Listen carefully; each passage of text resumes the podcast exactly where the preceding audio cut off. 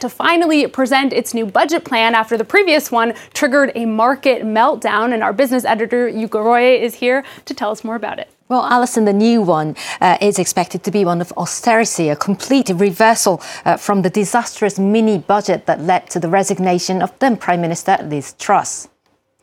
And our Finance Minister Jeremy Hunt said over the weekend that everybody in the UK will end up paying a bit more tax, as the plan uh, will include tens of billions of pounds in tax hikes as opposed to massive cuts previously announced. Large amounts of spending cuts will also be made over the next five years, including possible funding cuts for the National Health Service.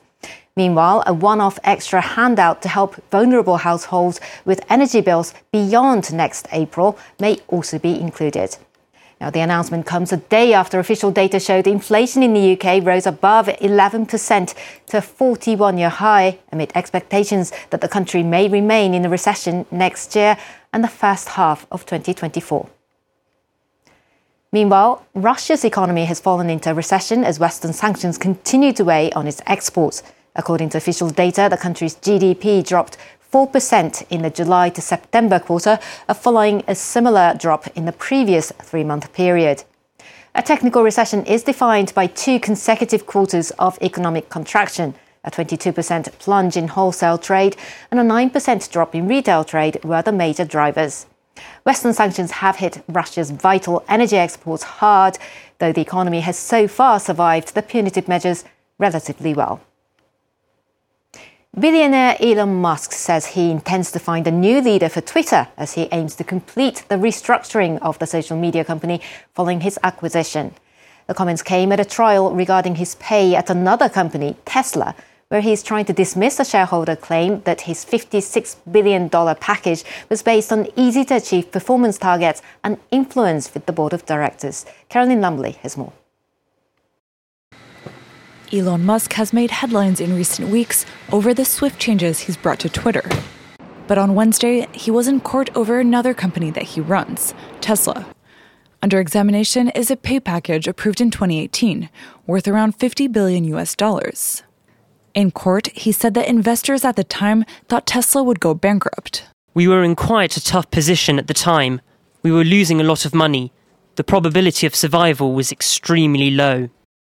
Tesla shareholder Richard Tornetta is asking the court to rescind the package. He's hoping to prove that Musk dictated his terms to the board. In court, Musk downplayed his relationship with several board members with whom he's known to have gone on vacation. He said that for him, it was email with a view.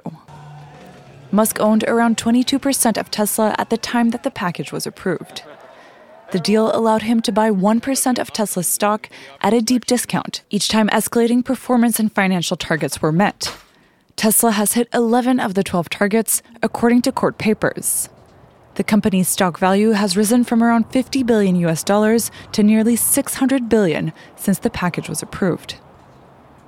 France 24's Caroline Lumberley reporting there. Let's have a quick check on the day's trading action now. And Asian markets are generally trading lower this Thursday, as you can see, with Hong Kong and Seoul both dropping more than 1%. The British government has ordered a Chinese owned company to divest most of Newport Wafer Fab, the country's biggest microchip maker. The takeover of the plant in July by Nexperia, a subsidiary of a Shanghai listed tech company, had raised concern it could potentially compromise national security. It came at a time a global semiconductor shortage was causing supply bottlenecks. Nexperia said it was shocked by the government's move to block the takeover and says it will appeal against the decision. We'll be following this story a little bit later on. All right, Yuka, thank you very much for today's business update. That was France 24's Yuka Royer with our business.